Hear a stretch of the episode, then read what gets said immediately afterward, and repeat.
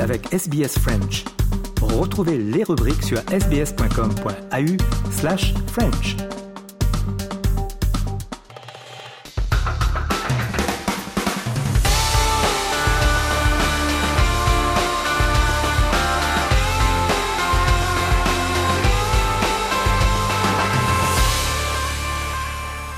Journal des sports et on débute avec euh, du football et les résultats de la septième journée de Ligue 1 en France. On va revenir sur tous les résultats euh, en match avancé vendredi. Lens a battu euh, Strasbourg sur le score de 1 à 0. Lens, on y revient dans quelques instants tout de suite après le championnat.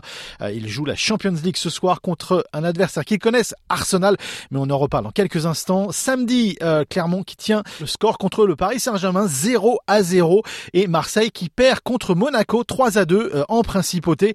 Les matchs de dimanche, Reims a battu Lyon sur le score de 2 à 0. Euh, match nul entre Nice et Brest 0 à 0. Euh, Lille est allé battre Le Havre sur son terrain 2 à 0.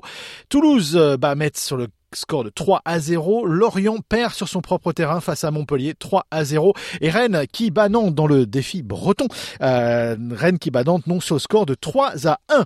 Au classement, c'est Monaco qui est en tête avec 14 points devant Brest. 14 points également. Reims est troisième. Nice est quatrième et le Paris Saint-Germain est cinquième.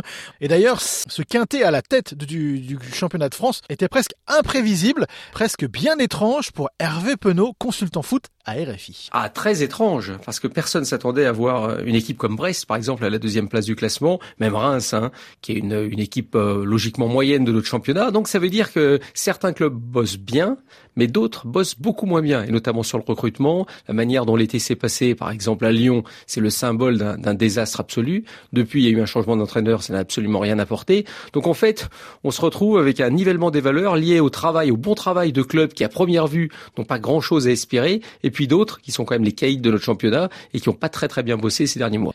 Voilà donc pour la Ligue 1, je vous le disais il y a quelques instants, le RC Lens, euh, donc les 100 et or qui affrontent Arsenal, une vieille connaissance, euh, Arsenal en Champions League, vieille connaissance puisque les 100 et or les avaient battus en Champions League également, mais c'était il y a 25 ans, les choses ont beaucoup changé depuis, Arsenal est deuxième de son championnat, mais ça ne fait pas peur à l'attaquant lensois Florent Sotoka. Ils sont sur leur lancée euh, puisqu'ils sont invaincus, ils ont pratiquement la même équipe que l'an dernier. On sait ce qui nous attend, mais voilà, avec notre, on va dire, petite expérience en, Coupe d'Europe, on va essayer euh, de les gêner au maximum. On était un peu les, petits poussés de la poule, on va dire, mais euh, voilà, on n'a pas de complexe à avoir. Le plus important, ça va être euh, de jouer comme on sait faire maintenant depuis depuis ou quatre ans, et c'est comme ça qu'on arrivera à, avoir des résultats. Voilà, nous, on n'a pas de crainte à avoir, on n'a pas de pression supérieure à ça, mais on, on veut juste jouer notre jeu et montrer notre vrai visage, comme on a pu le faire à, Florent euh, Sotocap sur euh, RFI. Allez, page de rugby maintenant dans ce journal des sports. On parle bien entendu de la Coupe du Monde de rugby euh, qui se déroule en France. On a beaucoup entendu parler de l'Australie dernièrement. L'Australie qui est à la porte de l'élimination, qui a presque déjà un pied dans l'élimination, mais qui n'est pas encore éliminé. Le point sur la situation de l'Australie avec Cédric De Oliveira. On est loin d'un titre mondial ou d'une victoire capitale dans un match coup près, mais alors qu'elle a réalisé le pire début de Coupe du Monde de son histoire, l'Australie peut se satisfaire d'avoir battu le Portugal. Une libération pour David Porecki et ses partenaires. Je suis fier de tous les joueurs. Ça a été une semaine difficile pour nous, mais le fait de se remettre la tête à l'endroit en emportant une victoire comme celle-là est une bonne chose pour nous. Je tiens également à remercier nos supporters. C'est aussi difficile pour eux que pour nous, mais ils se sont montrés à la hauteur. L'ambiance était excellente. Je suis juste content qu'on ait pu s'imposer en prenant le bonus offensif. 34-14, 5 essais pour les Wallabies face à des Portugais sans complexe. Enfin, une éclaircie après une défaite cinglante face aux Fidji et une débâcle contre les Gallois. Avec cette victoire bonifiée pour leur dernier match de poule, il reste donc un infime espoir aux joueurs d'Eddie Jones de poursuivre leur route dans cette Coupe du Monde. On n'avait qu'un seul objectif après cette semaine, c'était de rester en vie. Et c'est ce qu'on a fait. Notre avenir ne dépend plus de nous, mais du résultat d'un match la semaine prochaine. Mes joueurs ont travaillé dur tout au long de la compétition et je tiens à les saluer.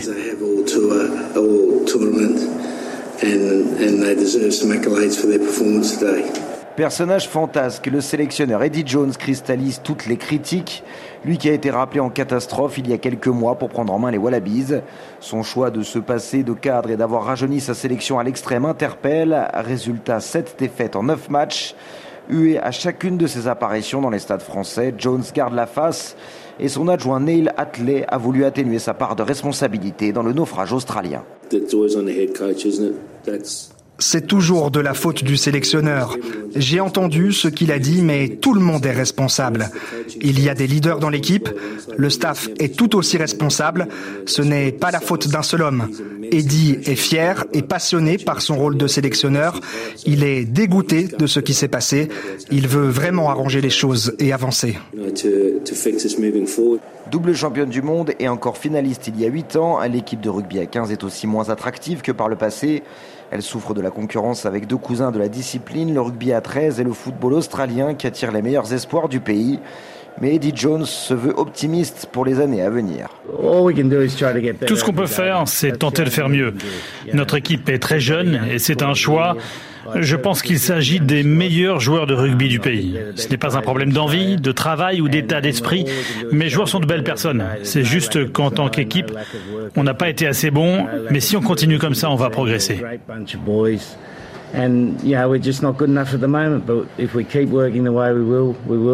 Le calvaire australien va continuer jusqu'à dimanche prochain en espérant que les Fidji s'inclinent face au Portugal, ce qui serait une énorme surprise. Si l'élimination était confirmée, les Wallabies pourront alors entamer leur révolution et préparer la prochaine Coupe du Monde qui aura lieu sur leur sol en 2027. Cédric euh, De Oliveira. Allez, aussi un coup de soleil sur euh, cette Coupe du Monde, la performance du Chili, même si ce pays a été éliminé de la Coupe du Monde, c'était la première fois euh, qu'il participait à ce niveau, première fois également qu'il y a eu un match 100% sud-américain contre l'Argentine, c'était ce dimanche. Donc le Chili éliminé, mais avec le sourire, comme nous explique Léo Allien.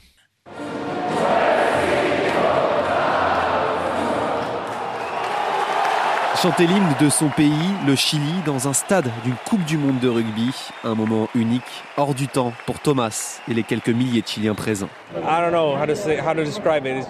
Je ne sais pas comment décrire ce que je ressens, c'est une sensation incroyable. C'est l'un des plus beaux moments de ma vie, j'adore. Je suis avec mes amis d'enfance, c'est plein de Chiliens, plein de joie et de gentilles personnes. J'adore, j'adore. Et il peut, d'autant plus que l'un de ses meilleurs amis joue pour cette équipe qui a réalisé l'exploit de se qualifier en écartant le Canada puis les États-Unis, absents d'un mondial seulement pour la deuxième fois. C'est difficile contre les Américains. Nous avons perdu d'un point au match aller, puis gagné de deux points au retour. C'est une immense fierté. La fierté, c'est vraiment le mot du moment. Même s'ils ne gagnent pas, nous sommes fiers d'être là. Les joueurs représentent bien les valeurs du Chili. Se battre jusqu'à la toute dernière seconde. Comme ce samedi, avec cet essai pour l'honneur à la Beaujoire dans les dernières minutes.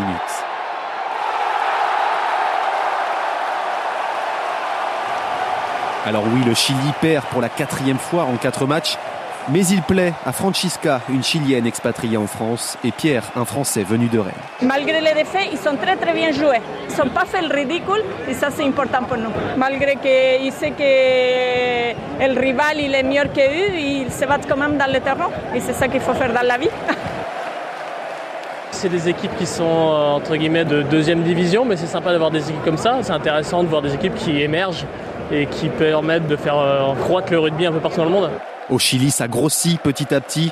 Là-bas, il y a moins de licenciés que de spectateurs venus voir les Condores face aux Pumas au stade de la Beaujoire. Mais cela ne devrait pas durer, selon Antonio Salinas, journaliste à la télévision nationale.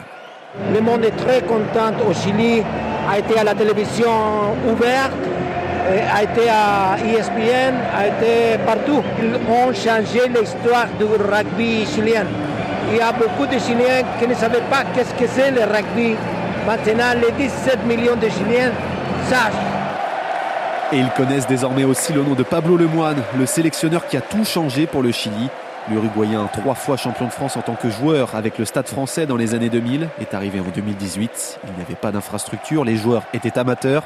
Cinq ans plus tard, avec les résultats, il y a un peu plus de moyens et les Condores sont devenus professionnels. Martin Sigren est leur capitaine. Je crois qu'on peut repartir avec le sourire, avec de la fierté. Nous n'étions pas à la recherche d'un résultat, mais nous voulions montrer la résilience de notre groupe. On s'est battu jusqu'à la dernière minute pour que les gens s'identifient à notre équipe, pour qu'ils se sentent fiers. On a tout donné, donc je pense qu'on peut repartir la tête haute. Avec le rêve d'être de nouveau présent dans 4 ans en Australie. Léo Alien pour RFI. Voilà, c'est tout pour le sport pour aujourd'hui. Vous écoutez le programme en français sur Radio SBS.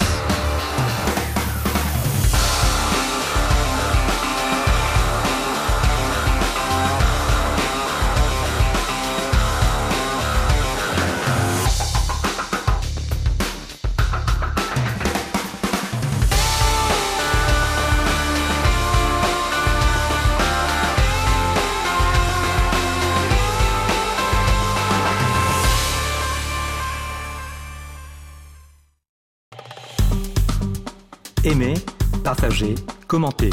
Suivez-nous sur facebook.com slash sbsfrench.